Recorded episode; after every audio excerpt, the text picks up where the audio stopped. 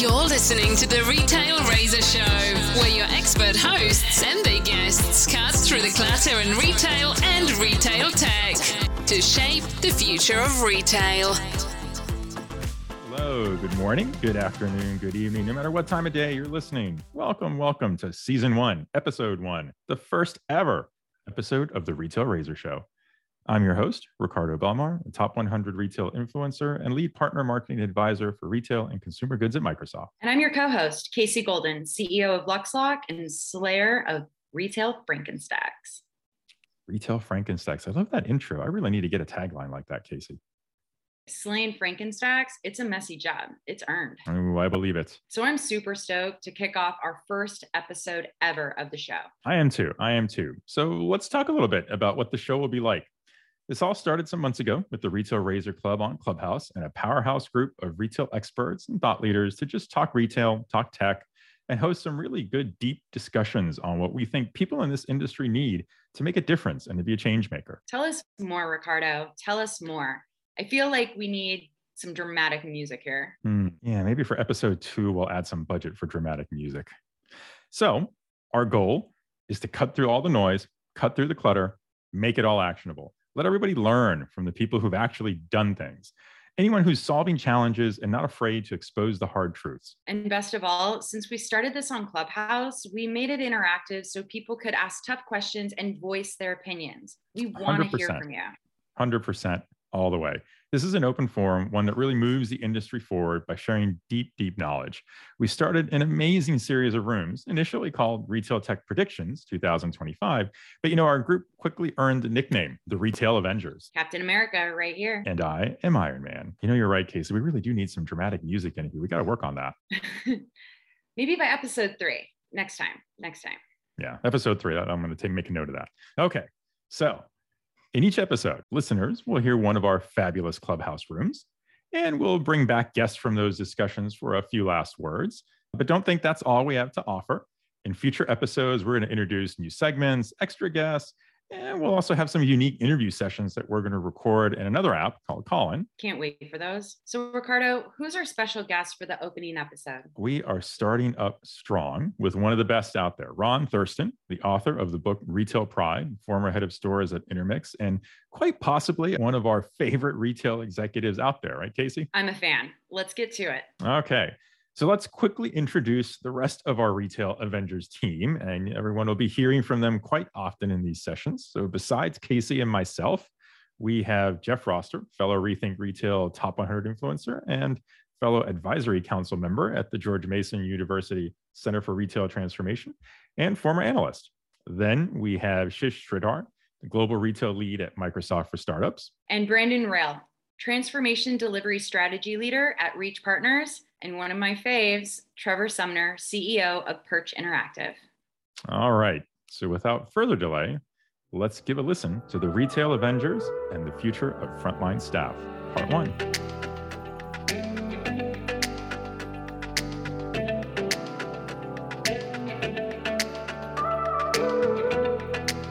So with that, my name is Ricardo Belmar. I host the Retail Razor Club here, Clubhouse. I'm a retail tech guy, have been in retail tech for the better part of the last two decades, working at various different solution providers and managed service providers. And of course, as I like to say, the best technology in retail is the kind that's seamless and transparent that you don't even notice.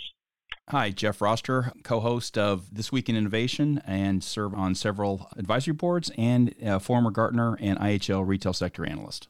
Hi, Brandon Rael here. I'm currently one of the transformation delivery strategy leaders at Reach Partners, a boutique consultancy. My background extends uh, retail and consumer products industries. I've been working in the uh, strategy and consulting space, focusing predominantly on digital and its impact on organizations and helping companies transform and evolve. Hi, Casey here, founder of LuxLock. We're a retail experience platform, and we are deploying an independent workforce and reskilling them. So I love this topic of conversation. Worked a lot in enterprise retail retail tech and on the e-commerce side. So excited to be here, you guys. Fun conversation. Definitely will be. Shish. Hi, good afternoon. I'm the retail lead at uh, Microsoft for startups, and I'm actually working on building out a portfolio of retail tech B2B startups, solving complex business challenges in retail absolutely love the topic that we're talking about today. Looking forward to it. Thank you.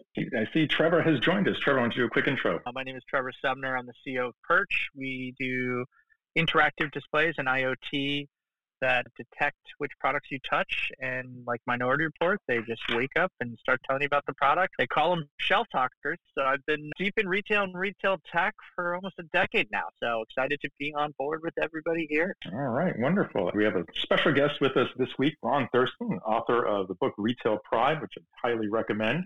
Ron, why don't you go ahead and give us your introduction? Hi, everyone. Thank you. Yes, my name's uh, Ron Thurston. I am the author of Retail Pride, the guide to celebrating your accidental career, which is really about recognizing the hard work that the millions of people that work in all of our stores all around the world do every day. And my full time role is as the vice president of stores at Intermix, which officially today is a freestanding business on its own, no longer under the GAFA umbrella. And so we have a lot of exciting momentum behind us now being privately held, and it will be an exciting adventure. And I sit on the board of directors of Goodwill here for New York and New Jersey, which also has a really, you know, exciting retail component to it, which I'm happy to talk about. Thanks for inviting me, Ricardo.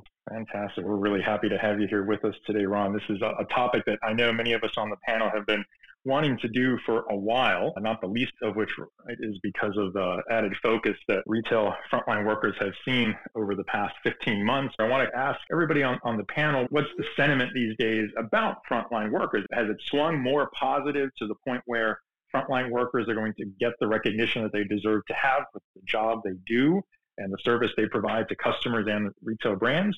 Ron, I'm going to ask you to, to respond first because I'd really like to hear what your feeling is on that. Sure. Thanks, Ricardo. I have probably never been more hmm. excited about the opportunity for store teams. And I think as customers have come back in and every day it's getting bigger, the opportunity to recognize in many ways the increased skill set necessary to manage the emotional, the tougher part of retail in conjunction with more tech, in conjunction with higher customer demands and kind of new ways to shop has put this pressure and excitement back into stores. And the training that's necessary, upskill in the hiring process has never been more important. The kind of challenge of the value of the brick and mortar business in compared to e-commerce. This is the time where more than ever we need highly skilled people that are that work in brick and mortar retail and are compensated for that work and the business models that are evolving out of it.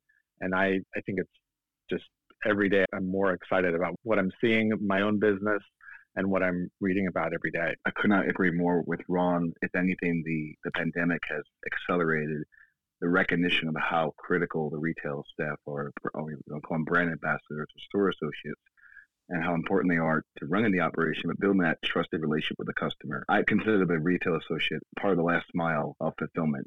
It's not necessarily the product, but of the relationship of the brand, uh, of the brand equity. People go to the store to engage, to get inspired, to discover. And I'm all digital first. We know everyone is digital first and shopping e-commerce. Percentage wise, still 15% of the business is converted on e-commerce. The physical stores are as critical as ever to bridge that digital and physical gap.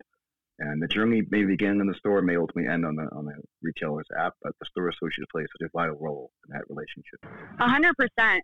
One of our biggest goal, which was to deploy an on-demand distributed workforce, and it's been pretty amazing to put a lot of people back to work and and give them opportunities to sell products that they've never had access to because they worked at a single brand. I agree with everyone. I think there is going to be a big transformational element to it as well. When I kind of look at the convenience part of retail, there's a lot of things that has accelerated during COVID, BOPIS in particular, and I think that is going to change what uh, the frontline workers do and how they do it. For example, I think there's going to be so much more focus on click and collect orders because cashless becoming more prominent and accelerated. I also think assisting the self checkout will be one aspect that frontline workers will be doing more of. There might also be a lot of clienteling that has accelerated as a result. And also, I think from the experiential part of retail, there's going to be a lot more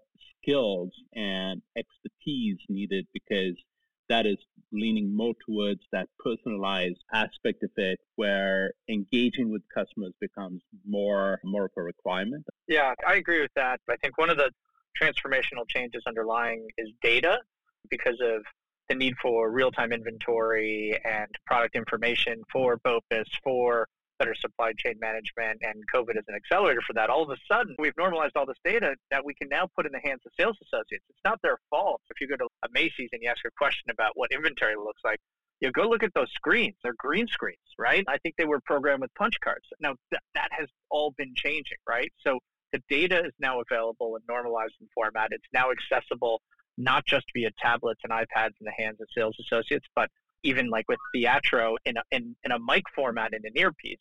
So that's one piece of it. The second she hit on around you know, the experiential being more part of it, and that means being able to do brand storytelling. And while I love the thought that that's all going to be done by Perch and digital tools like that, I, the role of the sales associate is going to be critical interesting points there about the added roles for store associates to do, especially in light of things like picking up online orders in the store, other operational processes, even for picking product off the shelf to fulfill those orders. That these are new roles and new, new skills, new functions we're asking those store associates to do and asking them to leverage real-time data about customers they're working with or items in the store, whether it's product information or other operational components one of the things that you know I'd like to get into next is what are some of these additional roles? We've mentioned a few now, which were brought about by the nature of the pandemic, but what other new roles are we going to see frontline workers in retail taking on, and particularly what are the required skills? And, I'll reference a really interesting article that I believe was in the Wall Street Journal about Levi's offering machine learning training for their retail workers, presumably because it's a recognition that the need to understand data is going to become so much more important in how these frontline workers work with customers. So, what does everyone think of that? I can jump in, Ricardo. It's Ron. I actually think that the width of the skill set has become so wide today that it's kind of become less about we're all cross trained and we're all good in retail. We can work in the stockroom and we can work on the sales floor and we can do visual merchandising. I think it's actually become a little more segmented and said if I have a skill set that is highly engaged and motivated, and I'm good on camera for live selling. I'm good in front of customers. I can sell via chat. That you have that level of personality. It's actually fully embracing that and saying, let's give you that kind of customer facing roles or chat roles and not try to expect you to also run out to the curb and do a BOPUS order and also fulfill a web order in the Oh, stockroom when can you work an overnight to change the visual merchandising? I think we have to say we have a team of people who are really good at tech, people who are maybe good at tasks, and people who are highly customer centric. Because what's coming, well, the customer coming in today, more than ever, wants a level of engagement and has is curious, wants to be educated, wants to be styled, wants all the things that they haven't had, and that that skill is really high. So I'm actually even looking at my own organization and saying it's actually less about cross training and more about specialization and being the best version of that specialty based on your skills and your experience and your personality.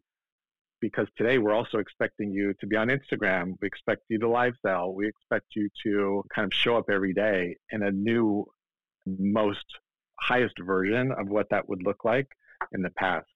I really love that. And one of the reasons is because I think this provides a new sense of career pathing and compensation structures. And so, Ron, I, I would love to, to understand better how you start thinking through that as the head of stores. And, and do you get certified as an influencer or as a live seller? Or, for example, there are technologies where during your downtime you might do online clienteling and reach out you know, on a one to one basis. Are you become a certified personal shopper? And each of these has a course associated with it, some type of certification, some real time training and evaluation, but also uh, better pay, better training, and not feeling like you're stuck in a specific kind of job that's as a generalist with no place to go. I was just going to say, and having led Apple stores, that's very much the Apple model. You are a specialist in maybe you in phone or Mac or in software. And then your next is kind of a, even more of a specialty or in training or in Genius Bar, and that every step is a, a career trajectory. And so I think in fashion, we've also kind of thought of it as we all have to be good at everything. And I actually think it's more of the Apple model which is very structured and creates benchmarks for growth. So I agree with you, Trevor. I, w- I was just going to say that now that sales associates are able to sell online and get that commission tracked and productivity tracked, it changes the entire model of every single salesperson is able and has the opportunity to become a million dollar seller and not make $35,000 a year or $40,000, $50,000 a year. We've seen the most of having what the industry's used stylists for before, which is doing content on a on an Instagram or putting lookbooks together or working in like a Stitch Fix model and putting outfits or clothes into a box. They're coming to us and they have the passion, they have the skill set, they have the know-how, but they've never talked to a customer before. And so they don't know fit. They just get returns. And so being able to communicate with the client, maintain that relationship over time and learn fit we've actually had to start segmenting, just like Trevor was saying, is we're essentially segmenting talent into different talent pools and putting programs together to bring people who have worked at Stitch Fix for the last six years into being able that they would be skilled enough to walk into Gucci on the floor and do a million dollars in sales.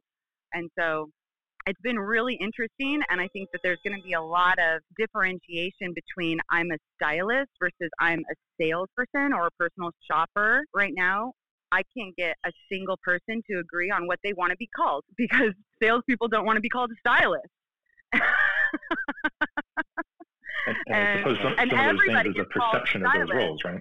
yeah, and everybody's called a stylist on Instagram if you can put an outfit together. So it's like almost diluted that job title almost in a way where no, I'm more than that. It's been interesting. We're still trying to figure out what what everybody is going to be called. I think what Casey speaks to is is just the transformation evolution of what a store associate really is. I think to Ron's point and Trevor's point, there certainly is distinguishing someone who's doing operational or, or stuck in shelves or whatever else, and the one who actually one-on-one engagement with the customer is blended with the arts and sciences of social media, digital marketing, and, and micro-influencing. I agree. I think it's a, a, fascinating point here about segmenting and the skills. And Ron, I like how you compared that to an Apple model.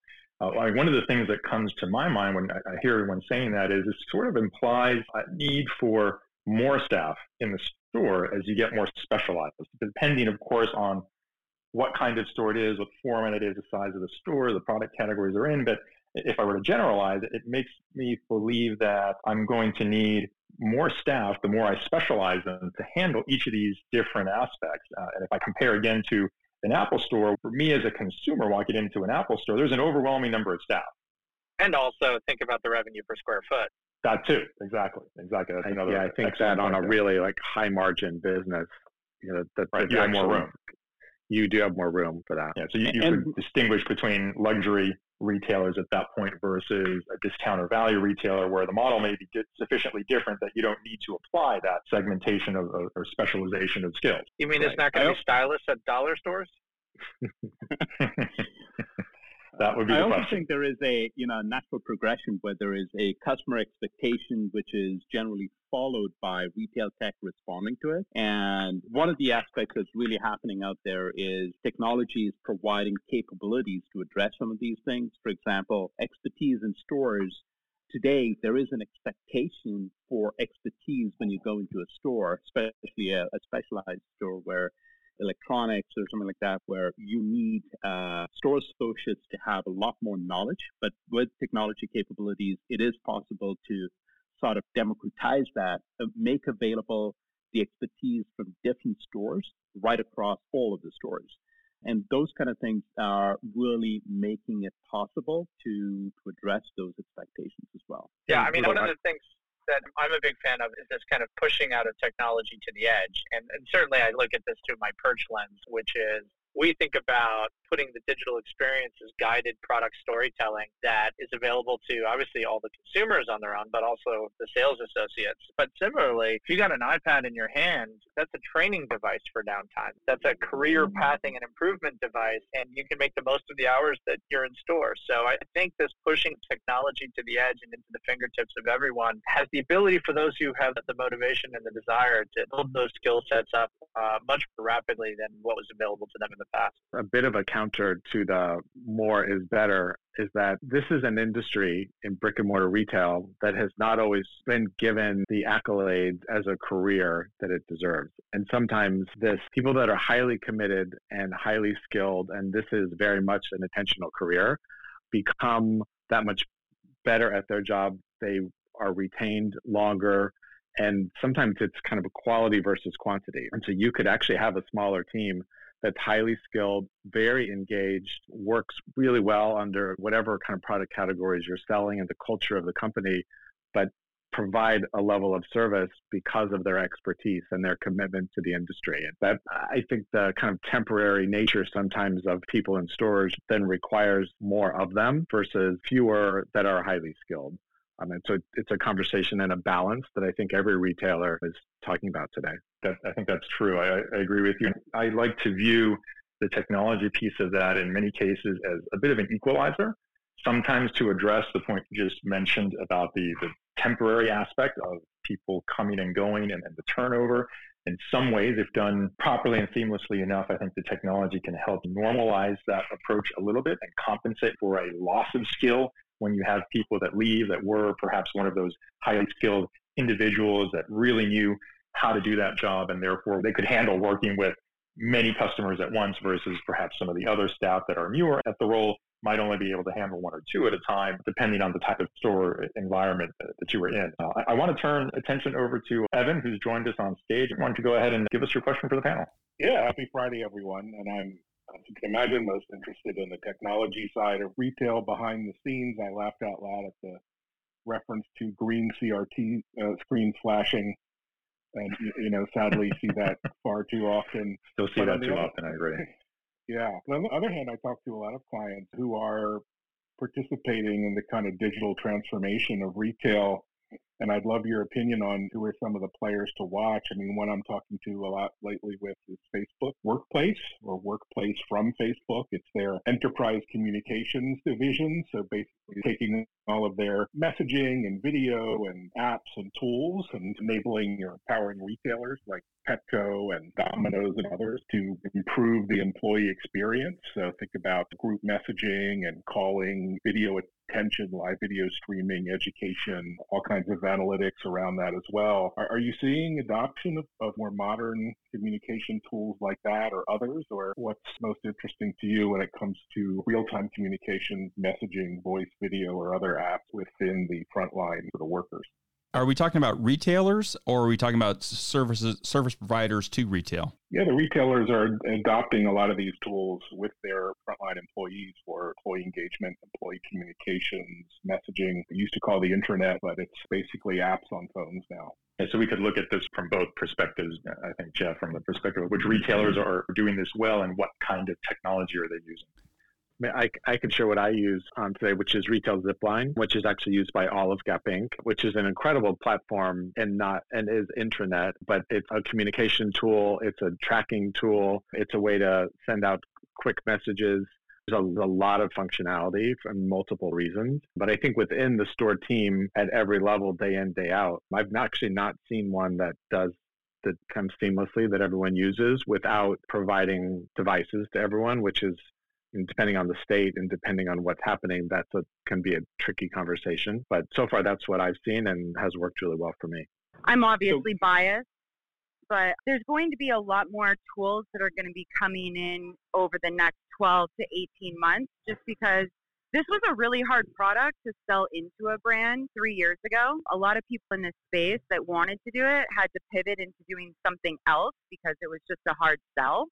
But now I think that it's going to be a requirement just as standard as having a computer at work if you have sales associates and they're going to have to have a tool. So i think we're going to see more of a standardized tool that's going to be coming out that more brands will start using the same one. But right now everybody's kind of spread all across the board and there's reasons that brands are choosing one over the other. There hasn't really been one that does everything necessarily doesn't do, necessarily even do everything well but obviously I'm biased with my own, but there's pros and cons to kind of everything right now. Uh, I think we'll see the leader next year. And a lot of examples that I've seen, uh, one of them is a startup that I'm working with called Ask Sid. They have a little QR code on wine bottles or, or, the shelves, and customers can scan it, and it instantly brings an expert uh, to them, and they can ask questions, have a conversation. So this is one way that retailers have actually uh, really figured out how can they have experts in every store that knows their wines really well without necessarily staffing every store. Another example I've seen is for call centers itself, where the expertise that they wanted to provide was through a chatbot. So when a customer calls a call center, the challenge is the call center person is looking up information. There's a lot of delays. They're firing up an app in the background, doing a search, trying to find the answers to the question the customer wants. So what they're doing to empower this is there is a chatbot, an AI-based chatbot that is picking up the customer call at the same time in parallel to the human operator. And the chatbot is transcribing the call, learning the intent of the questions that the customer is asking, connecting to back and showing it to the call center operator at the same time. And this essentially means that the call center operator is far more intelligent in its responses, is able to respond very quickly, and efficiently to the customer. So that was one area from a communications perspective that I thought was very interesting. The third one is really empowering the store associates. And, and today there's many companies that provide communication devices. For example, there's a company called Theatro that does a headset based communication device for store associates. I love there's Theatro. Com- yeah, that's beautiful. I, I love their solution. Yep. Turnpike. Uh, Turnpike is out of Sweden, and they have uh, wearables. They actually wristwatches that send information over to the store associates, and it's generally far more discreet. And store associates can actually use those communication devices to talk to systems in the back end. So if they have a question about do we have a certain product in stock right now, they can ask a chatbot. The chatbot will look up the systems instantaneously and be able to give the responses. And this again, I think, is another thing that's really transforming the frontline worker in a way, making them far more efficient with tools like this. Hey, hey Sid, uh, yep. Hang on, hang on a sec, Trevor. Let, let me follow up on that question. Are you doing anything with voice, voice AI? Yes. So there is a lot of, I would say, controversy around voice. So in terms of voice, for store associates, the, the one scenario that I talked about last was one where store associates are actually using their headsets to talk to a chatbot. So if a customer is looking for a certain product, typically what they would do is radio someone in the back room to say, do we have that in the back room or is it an order or something like that? But in this situation, they're actually using voice to talk to a chatbot that is connecting to backend systems to determine if something is in the back room, if it is an order, if it's in a nearby store, and it is providing the response by voice immediately to the store associate. And, and, that to me is extremely powerful, where the store associates are empowered with all that information that they're using voice queries to, to query backend systems. How about sentiment or sense of either happiness or or urgency in, in voice? I'm actually going to be talking to a couple of startups that are actually going to that level of sophistication. So in call center, there is I've seen uh, situations where when someone calls a call center and the operator is talking to that person, there is AI models that the chatbot that I was talking about earlier that is transcribing the call, looking at the intent of the questions, at the same time, it is also detecting the sentiment of the speaker. So if there is frustration, for example, it will detect that and it will notify the call center supervisor that here's a call where there's potentially a problem and you want to listen into or you want to intervene. So it's actually detecting all of that. Yeah, interesting. We have to also consider the human element of the organization and the, the frontline associates or or ambassadors, however we want to refer to them, the stylists. They're the ones interacting with the customers, and technology you're, you're all referencing is innovative, is uh, it's right up there, and, and on, on trend, and everything needs to be powered by AI, AR, virtual reality, all critical components of driving personalization. But it has to be done in a way that's seamless, intuitive, and we're driving adoption rate by the uh, store associates or stylists in a way that doesn't inhibit their, their ability to effectively serve the customer and effectively provide a outstanding customer experience in store and connect that digital aspect of it as well and help drive conversions as customers come to the store for advice, for engagement, for uh, building connection to the brand. Yeah, there's an interesting element there I'm reminded of. Uh, one retailer I talked to a few years back who was deploying devices just as we're talking about. And some of the feedback they had uh, from their associates in the pilot stores is that they were starting to feel like Batman wearing a utility belt because they were being asked to carry all this technology everywhere they went around the store. That tells us there's a threshold somewhere where it becomes too cumbersome to just hand over technology to the associates that way. So I think that's a, a consideration. Brandon, maybe that's what you're getting at as far as paying attention to the human component of this. You can't just ask a store associate to say, here's three devices you need to carry around all day to do these three different tasks. Right? There has to be a little bit more thought behind how transparent the technology is and how seamlessly it can be incorporated into their workflow in a way that makes sense. Correct. And we're seeing job, right? companies uh, do clienteling and, and all these uh, features try to streamline it to one app or one iPad or mobile first. Uh, and it's worked right. in, in most most situations. But again, it has to be connected to the customer, empowering the store, store associate, and driving outstanding customer experience. I'd love to hear Ron's perspective on that, how technology can help the store associate drive a outstanding customer experience. Yeah, no, thanks, Brandon. And you're exactly right. And I think the experience that is most, I think, recognized and celebrated by the customer is how much history you have. So the idea of in clienteling, which the facts show the the average spend is that much higher, the retention rate is higher, the return rate is lower. Like the, the benefits are enormous.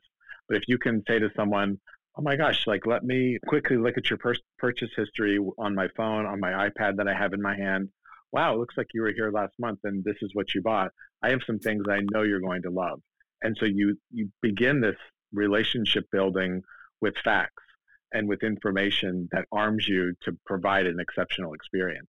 And so the technology kind of in your pocket provides you information and then you can go. And then um, the client is entirely engaged because they feel seen and heard. They know that their business is appreciated. You can say that kind of along the way. I'm so glad that you came back. I'd really love to help you build on those wardrobe pieces or add that that other you know technology piece to your last purchase here at apple. So there's there's a lot that can happen with technology that just supports relationship building. And all the data in how that benefits an overall company is all positive. There's no downside to it when done well, other than overwhelming the store team. And that's where I think you can dial back and say, well, actually, who's really good at this? Let's arm them. This person actually is much better just converting on the sales floor, doesn't right. need to um, have the full deck in front of them. So I think great leaders can look at that. I do it my own using Hero and chat functions and who does consignments, who converts, who sells more, you can dial in and it's not one size fits all. And that's where people really, that retention piece starts to escalate because you would say, Thank you for recognizing that I'm actually not comfortable using this technology, but I'm really good doing this. Let me do this more. That's a winning formula to retaining your team, building great client relationships, and growing your business but that's where I, I put a lot of effort and time today, and, and I believe that it really pays off. That's not even advice specific to retailers organization, but many businesses adopt that approach and let's call it company culture around how to encourage certain behaviors and how to reward people who are doing the job the best way they can, and also to create an environment that promotes this ability to do better and do more, whether it's with technology or without, because that really isn't the point, right? This comes back to your earlier point, Ron, about more specialization and segmentation in the skills and the roles within the store. All of this plays together into building that better company culture that fosters an environment that encourages this kind of activity and rewards people in these roles because they're filling a really important need for the retailer. Yeah, and I think that's where we had sometimes dug ourselves into our own trap of saying everyone needs to be good at everything. And then it become become generalist at, at all of it. And and the the customer's ability to remember their experience is diluted because no one really stood out in their mind. But we created that ourselves. We created this kind of generic retail, you know, everyone's nice. Are you finding everything okay? And then you walk away.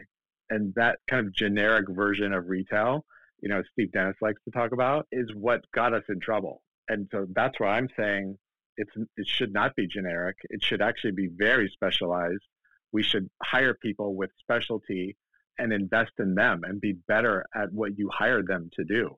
And those are the people when you see NPS surveys that mention people by name, and I see it every day. Uh, you don't go home and write a survey about your experience and reference people's names if you didn't have an experience that created you know, it's not through a business card in your shopping bag. You remembered their name because you were so engaged. That's what happens when you invest in them. And then they deliver that to the customer. And it's, it's like this winning cycle, but not everyone plays that game. And that is so much fun because you see it in your business. And that's what we're all trying to reestablish today in our industry. That is so well said, Ron. It's all about embracing the uniqueness and the skill set that you're bringing into the environment and into the team and encouraging more of that uh, to make the entire team better. And ultimately, that's reflected in the revenue that you're going to generate through that team because they're such a critical part of that process. Uh, uh, brought a few more folks up on stage. Jeff, I'm going to go to you next. What was your comment for us?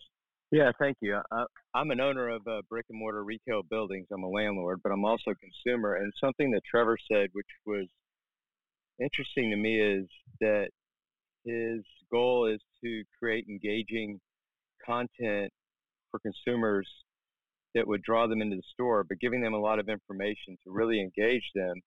So, what I wanted to find out about frontline workers how do you make sure that the frontline worker knows more than the consumer does when they walk in the store? Because the consumer has the ability to research ad nauseum about the products they're going to shop for I think that's a great question. I, I think about that often, right? Like 70% of shoppers think that they know more than the sales associates because they have access to that very data. So I think there are a couple different ways to think through this. One is making sure you've got all the learning management systems for your sales associates. But the other way to think about it is to really think through proprietary tools that walk you through the category. Most of the content out there is product by product.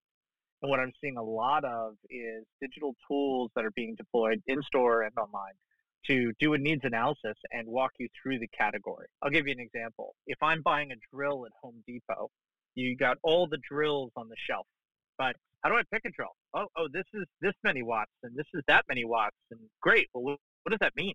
I don't know the difference between the wattages, and what will I be able to do or not be able to do? What walk me through? Like, what do I need this drill for? Is this just like hey, Trevor just needs to make sure not to call the handyman too much, you know, and and to look good in front of his wife that he can fix some things, or is Trevor really into home improvement projects that needs to do a lot of serious work? And so thinking through a category uh, type tour and a needs analysis and providing some of these proprietary tools, I think will create a type of guided experience that ends up lending itself in a differentiated way to what you can find on. them. And I also think we're really getting to a, a paradigm where we shouldn't expect store associates to know more than, than customers coming in if it's a, a, passionate purchase. When I bought my kayak, I knew probably more about that. I guarantee you, I knew more about that kayak that I settled on than the REI associates because I researched it. I spent days researching it. And so I think we're sort of at that point where retailers just have to be comfortable with sort of that that maybe shift in knowledge and, and accelerate and work with that and not necessarily try to fight against it that's very interesting. Thank you. Yeah, and I think Apple again does a really nice job of putting so much effort into training. And yes, clients come in all day. And I remember when I joined Apple uh, as a store manager, the launch of iPhone 2, and I was really nervous about I don't know how this is going to work.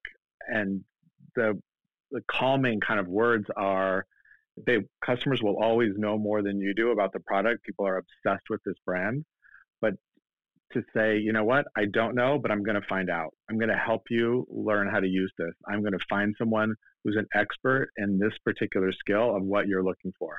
And if you can say, you know what, I don't have any idea how to do that, but I'm going to find someone that does, can calm it down, and the customer's like, great, you know, happy to make that happen. So I also think we don't always want to put so much pressure on ourselves everyone in every store has to be an expert in everything. It's not realistic, but we can just drill down and think about expertise and putting the right people with the right customers for that specific ask. That applies in all of our business, including fashion for me. And I love this idea of it's every experience should be unique and individual based on what the customer came in looking for. Yeah, I agree with that. Absolutely critical to delivering a great service that you want to have in your store. So, Jeff, thank you for, for that question. Tim, you have a comment or question for us? Yeah, the question I wanted to ask you was when we think about retail and we think about employment, frontline workers in retail, there's an enormously high uh, turnover rate, as well as some studies suggest a very low engagement rate. And I was wondering if you were aware of any progress or any meaningful innovations or any changes in, in recent years on those two fronts. Hi, Tim. To answer your question on on evolutions of this, great part about some of the technology that we're talking about that there are ways to survey teams more quickly. So there's apps like Butterfly that where you can you're in constant contact of how how are you feeling today, kind of on a on a scale of different faces or on numbers. How are let's check in with you about how you're feeling, which is a really important component to emotional leadership today, emotional intelligence. So you're kind of constant checking in and feeling connected. But I think more importantly than anything, the the quality and the intent of retail leadership today at the store level specifically, but you know, at, at in the multi-store space, that all of us today in any kind of retail leadership that touches store teams and has influence on that experience, it is really our responsibility to do that in a way that is more emotionally engaged than ever before. And I think the idea of store visits that are checklists of numbers and store operations and audits and things that seem very tactical are really a thing of the past. And today I was I was in stores all week and what I did was spend time on the floor talking to the teams, engaging with customers side by side, learning how they're how they feel, learning how they're experiencing the mask challenge of week two and what it all means. And that actually goes a really long way to engaging with those teams and say, I really appreciate that Ron spent the day on the floor with selling with us today. And I was able to ask, ask questions and I was able to get solutions and hear what's happening at the company today. We just have to be closer than we've ever been before to what's really happening face to face with the customer. And we have to listen and learn and act and engage and be curious more than ever before. And that's that's what will change our industry. And that's how teams are retained and you you learn. I, I come back to the office today with armed with so much information about spending the week on the sales floor and about how people really feel. And I can pretty much guarantee that those people I engage with are happy that someone listened to them this week. That's an interesting. Um, so I hope that answers your question. I think that's an interesting perspective. I mean, that it's, if I'm hearing you correctly, it's the idea of using that customer feedback as kind of a motivator uh, for the employees. And you mean something to be celebrated, something to be highlighted, but it's that kind of positive feedback to get and encourage uh, more out of the employee base. Yeah, I, I actually yeah. think the employee feedback is more important than customer feedback sometimes. So that's the first thing that I would ask is how do you feel? How was your experience working here right now? How you feel having the mask conversation. It's uncomfortable. Let's do this together so that you can feel more comfortable when someone comes in and wants to have a more difficult conversation. So their feedback about their experience as an employee drives the customer experience that drives the business. And that's why we talk about surveys or being really close to them. That's what's going to change the game. Hmm. I think this ties back, Ron, to an outstanding employee experience leads to outstanding customer experience and they can stay one step ahead of this empowered customer who has access to data, to other brands, to social media channels, Instagram, TikTok, uh, to get one step ahead of them and really personalize things. So that should be at the heart of any retail operation. And Ron, Ron certainly embodies that with his company. That's a pretty in, impressive uh, approach, and I, and I, say that, Ron, because have, listening to you describe how you've gone and collected that feedback on the floor, it reminds me of many retailer conversations that I had uh, in years past. And uh, Tim may even remember some of these. As in full disclosure for the, the, audience here, Tim and I used to work together And he may remember that being in some retailer meetings where we would ask them the question, when was the last time you were walked your store floor and understood both your customer and employee experience? And there were, I think, too many times that I remember being met with blank faces when, when asking that question. And I always thought to myself and wondering how could they not have had a response for that? How could we be in a room full of retail executives that didn't have an immediate answer as to not only when was the last time they did this, but what kind of feedback did they get? Would seem, I would expect this is something you should know because you're not going to be able to improve on your associates environment. You're not, going to be able to improve on that customer experience without ongoing feedback. And I, I don't think it's sufficient to claim that the feedback process could just be asking customers to fill out a, a response form in an email post transaction or asking employees to do the same thing at the end of their workday to, oh, please go in and fill out this survey form to tell us how the day went. You really want to get that direct one on one feedback to really understand exactly how things are going. And I would just add store teams know that. And when decisions are made in the C suite by people who have not spent time in stores and it impacts them, that's where the problem lies, is in the turnover happens because the, the response is, well, did they not understand what we do every day? How hard this is? The conversations that we have to have and the workload that happens every day in brick and mortar stores. There's an assumption that people that sit in our leadership chairs don't understand that. And if you can demonstrate your at least willingness to show up and listen, you may not be able to solve every problem, but if you just show up and you say hello, I went to Greenwich the other day and some new team members, and just to be able to sit in the morning, have a coffee, listen, where did you work before? Oh, like that will keep them going for months. And it was very little effort on my part and a huge return. And that's what all of us in leadership, we have to do that more. And particularly today, they're in a very difficult situation of being customer engaging. Not only last year, it's still hard today. And that's why I, I just encourage everyone be as close as you can to the people doing the work. Technology aside, the human conversation goes a really long way. Yeah, that, that's a great point. Uh, also, from the employee perspective, one of the things I'm, I'm looking at is stores are putting more emphasis on customer engagement and employees spending more time with customers versus doing mundane jobs. And and that's another transformation I'm seeing where automation comes in. A very common example that I'm seeing in terms of automation is on shelf availability, where almost every retailer is automating that. In the past, there was employees going around and, and making sure that the products are on shelf. And today they're looking at cameras and sensors to do that job so that the store associates can spend that time engaging with customers rather than doing that. Yeah, that, that is absolutely an interesting point, and we could probably fill another room just on that topic alone and going through the uh, reality versus perceptions, right, of automation, uh, AI, machine learning, and what does that mean towards other jobs, whether we're talking about frontline staff or other roles within a retailer organization, where, where is the balance being drawn between those, those areas? Uh, so thanks, Tim. That was a great topic to touch on. Yeah. Uh, what was your question or comment for us? And welcome to the to the stage.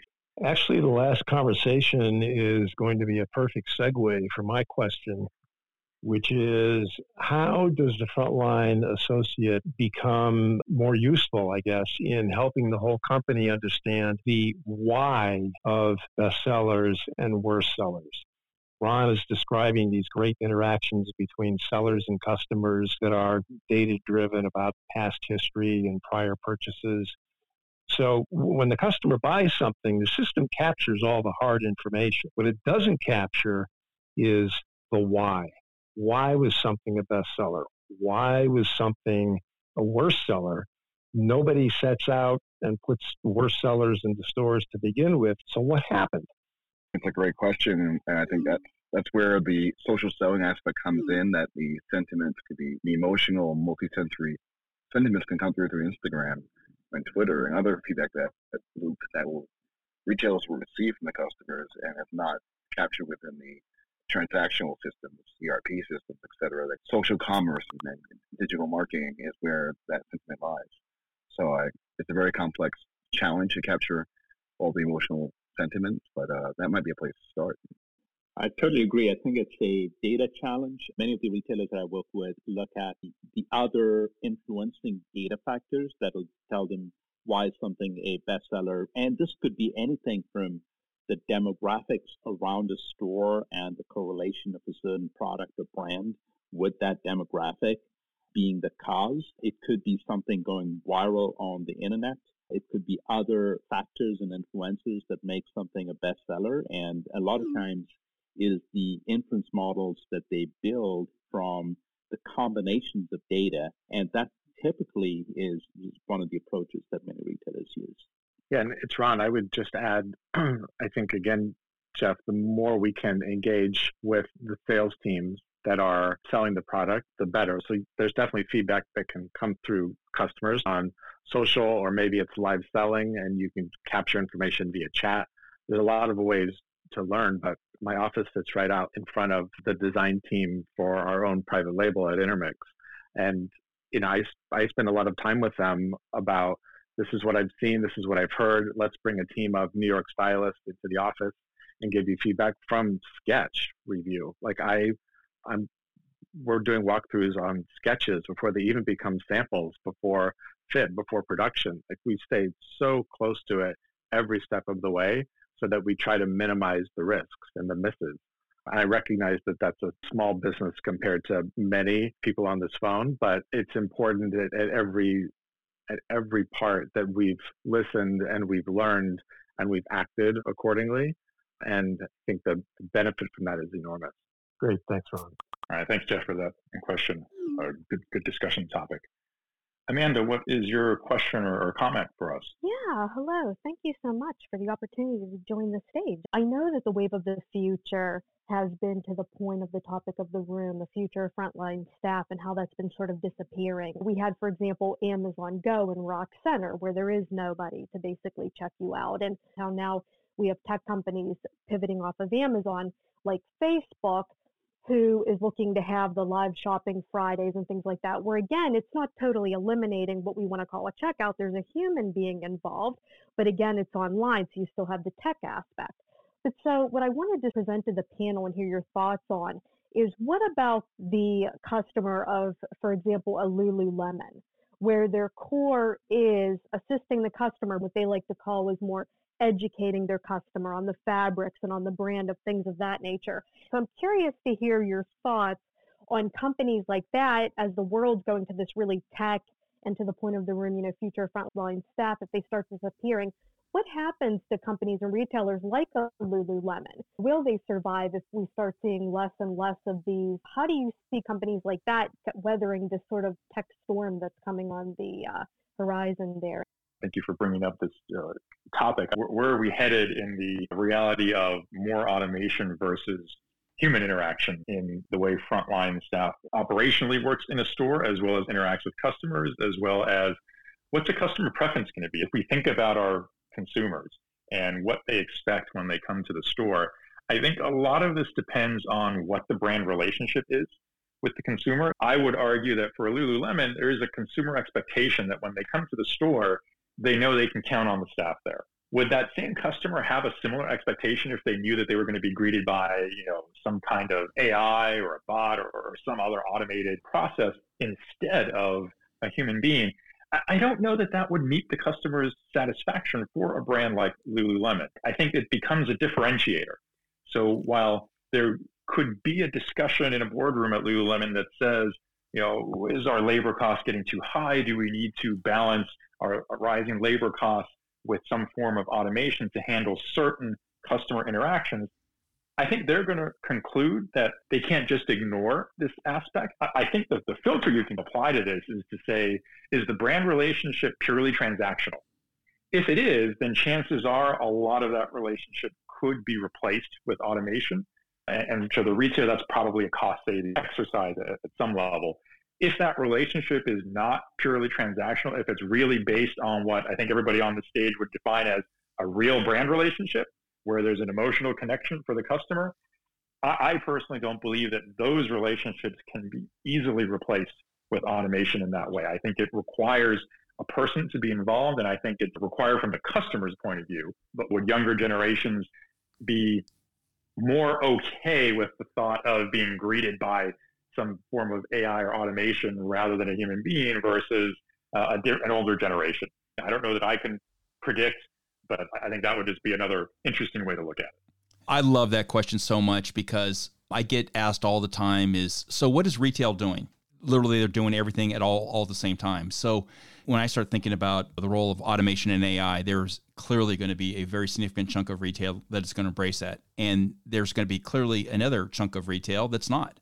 It's going to be high touch, high experience. And the best example I can point to right now is In-N-Out Burger. In-N-Out Burger has always paid well above market rate for for really fast food jobs and people go there me included literally go buy far cheaper solutions and sit in pretty darn long lines because we want that experience and i love the fact that people like that experience and i love the fact that a retailer has created an opportunity for fast food workers to actually become real career opportunities and a whole lot of people that are going to be running companies in 10 or 15 or 20 years really got their start there under that training so the answer is we're going to see it's going to be the future is going to be all of the above.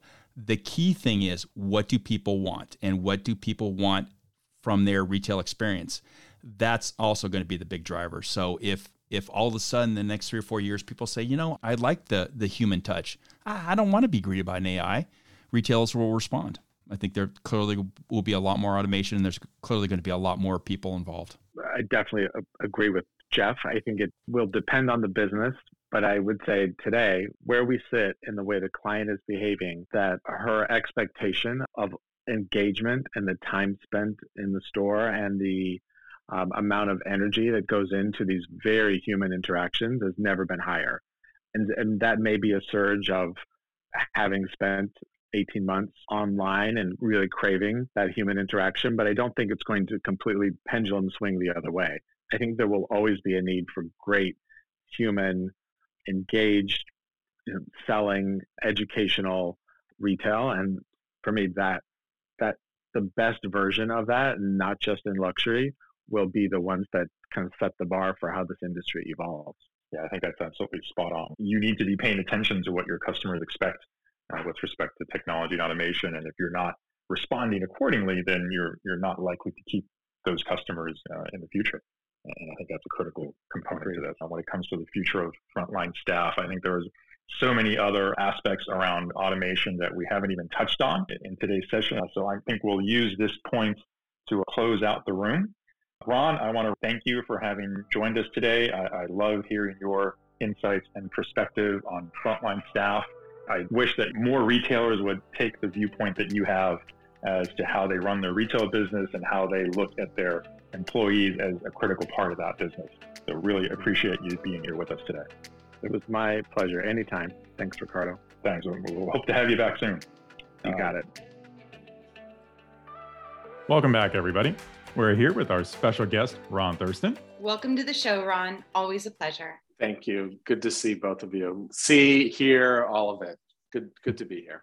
All the above. So, yes. Ron, that clubhouse session was uh, a few months back, and I know you've been quite busy since then and have some new projects brewing. But uh, I'm going to keep our listeners in suspense on that for a little bit. Let's dig in a bit more on some of the topics we just heard about. When it comes to frontline staff, what are your top takeaways for retail execs today? What should they be doing in, in light of you know the labor shortages and everything else happening right now? Yeah. So we, you know, this is a very interesting time in the industry from from many different angles, from a supply chain, from a kind of unpredictable traffic patterns to hiring to culture, kind of new product ideas. It's a fascinating time in our industry. And I I think what I would recommend is that all of the answers to the test are within the four walls of your brick and mortar businesses. And that the more time you can spend in stores and ask questions kind of dig into well what is the customer saying? What is the customer feeling what is their response to, to product? What does 22 2023 look like for your customers? How are they expecting to live their life? All, all of that can be found in the four walls of your store by your teams who are engaging with customers every day. And I do think we rely often on the corporate side too heavily on kind of the data behind and and kind of all the crm insights maybe nps certainly sales and traffic and we we try to build a story with data. And i think that's really important. But the teams in stores today have been on the front lines since early last year and are still now on the front lines. And the more time you can spend in stores just saying thank you and listening and sharing strategies and engaging those teams that is the solution to part of the hiring challenge of be a brand that is this merge of the worlds of headquarters and stores which for the three plus decades i've been in retail and and casey would certainly back me up on this is that it, it's not always the most collaborative relationship and it's actually never been more important to be as collaborative and engaged and grateful than today with those store teams because they are representing the face of your brand and it has not been an easy year for them. Yeah i think we even touched on that right in the in the clubhouse too right? That you got to have you know when's it's like at, when you walk into a meeting with retail executives and you ask them when was the last time you walked into your store and talked to the team? It's true. I mean i was on stage a couple of weeks ago at a conference that was primarily c suite and my message was every single one of you in this room if you have a store in New York City, you need to leave this conference and go visit a store. And that seems like a, a strange thing to request from someone like me, but and like they want to see you. They and they don't want the show, they want to see you and want you to say thank you. And that's it. And I want you to be grateful for what those teams have going through because many of those brands are not back in the office full time, maybe a couple of days a week. And store teams don't have that choice. And the more that we can just be grateful, then those employees go out and tell their friends of like, oh, the CEO of the company just stopped by tonight after a conference, maybe because Ron told them to. And like then they tell their friends of like, wow, and he sat down and he listened and he asked some questions. And he got back to me and said, um, thank you so much, Casey, for what you shared. Based on that, we're going to do something differently what that does to empower store teams and that shares their love of working for that brand is immeasurable.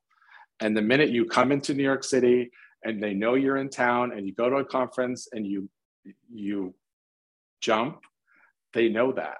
I've been on the other side. I've been that guy who was waiting for a visit because the CEO was in town and it didn't happen. I, I just think we've got to take sometimes our title off and and just get human again. I agree. So many times I woke up because I was excited to see my customers and I loved them and they loved me. I liked the brand. I loved my job, but I got out of bed because I had clients coming in today. I was so excited to see them. And there's nothing better than to know that corporate appreciates that energy, yeah. you know, and that you are caring for their customers. Ron, how do you approach technology initiatives when it comes to the frontline staff? We can't just hand over new tech to sales associates and hope for the best, or actually, we can. but how do you incorporate that feedback from the store teams and, and really look at enabling them to be able to sell, be able to adopt technology? But a lot of times it's counter counterintuitive. Yeah you know, I would kind of go back to what I had just referenced before. You know, that adoption of of new technology is at its best when you have built it based on feedback from the people that are going to use it, and say, what what do you need to do your job better?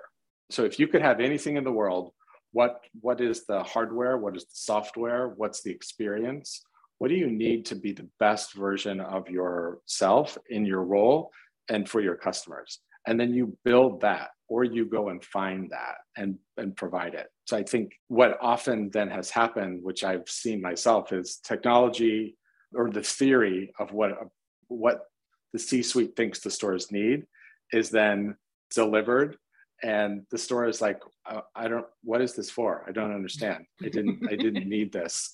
And so the adoption rate is low and then brands are frustrated and like it's this circle of negativity and instead say how can i as a leader support you? What can i provide for you? Well great thank you for your feedback. We're going to go back and brainstorm some ideas but i'd love for you to come into the office with several of your peers and let's whiteboard this or let's talk about this. And then let's use the six of you i'm just making stuff up as the pilot yeah. stores for this and let's pilot with you and capture your feedback and then pivot. And then we're going to roll it out to 10 more and then we're going to roll it out to 100 more. And you're going to be the leaders of training and rolling this out to your peer group because you're the users of this product. Like if you did all of that every new technology that was introduced in stores was done that way the adoption rates would be through the roof because right i mean i mean i'm coming from the wanted. tech side and we I, I would never build anything without my users because we talk to end users and it's so much of it's so much of a a tech culture and maybe a silicon valley culture that's been there that you call and talk to your end users. You don't call corporate. You you go down to your end users and you talk to them on a regular basis and get that feedback and ask them to whiteboard but gosh, could you imagine sales associates being being invited to corporate to whiteboard? I mean, it seems like a dream, but it actually should be the reality. Should and be the norm. I, I've, it should be the norm. I've done that, you know, when I've had the opportunity, and I can speak from experience that the buy-in from that is enormous, because then it's like, actually, we didn't need this, or we need more of this, or this functionality is how we've kind of scrapped this together on our own. So build that in. And so all of the different systems of like how we're hiring. Um, so I'm involved with a couple of different platforms around embracing the gig economy workforce with retail teams on demand, video-based hiring platforms. You know, like we're solving for solutions. We're solving for problems that exist in stores because no show rates on job interviews are really high in stores. Candidates that are asking for flexible work schedules today more than ever, then let's provide a solution that actually solves the problem. Don't just throw your hands up and say, well, nobody wants to work in retail anymore because I'm hearing that in the news. And in fact, that is entirely false. They don't actually want to work in a way that they've been asked to work for the last decade. They want to work in a way that's right for them and for you but you have to, it's your responsibility as the brand to find the solution not for the candidate to bend over and say uh, sure like no problem. I'll work every every weekend for the rest of my life. Like not not an option anymore. Yeah it's amazing how all of these things whether it's technology or anything else in this industry we forget about the human factor and how important that is in just about every aspect of the business Right. So, Ron, exactly. last question for you. I'm curious, who do you think is doing this well? Who do you hold up as the example that other retailers should follow, or at least look to as setting the standard for how they support their frontline staff? Mm. You know, I, I love this question, Ricardo, because there's no answer. And I'll, I'll tell you, I'll tell you, you why. because, you know, everything that I've just spoken about is there are great brand great brands who have unlimited funds who have built infrastructures of um, really great stores who have incredible store managers who motivate a team can recruit and hire can develop their team to next can engage with customers and have high nps scores and probably really good results and that same brand can have a store manager that's not doing any of those things and is not as motivated and not as inspired and may not be a great recruiter and is probably delivering average results. And it's for the exact same company. And that the the company doesn't always dictate that every doesn't say every store is going to be great. What the true root of that is lies in the, in the hands of the store leadership team and they have the biggest influence on the impact. And there could be brands that you have perceptions that maybe are not the greatest places to work. And you know, I don't want to call any of them out, but maybe they're discount retailers, maybe like low price retailers, pharmacies. You think, wow, like that doesn't seem great. I will tell you, I get messages from people, brands like the Dollar Store and TJ Maxx that have read Retail Pride who would then come back and tell me how much they love working at the dollar store and how Hmm. proud they are to work at the dollar store and that how excited they are to go to work every day. And it's because they have really great leaders in that particular store. I can't speak for the company because I'm sure there's some stores where the employees are in a chat room somewhere talking about how horrible it is. But there are also those probably districts and stores full of great people who love what they do. And the company doesn't dictate that. And I think we have to put that power and energy back into stores again and say, you are the owner of this business. Your name might not be on the door, but you are entirely responsible for what happens to every customer that walks in the store today. It's not the company, it's you. And when you say that to a store manager of like I'm giving you the power to represent this brand and the team around you, and I'm here to support you, magic happens.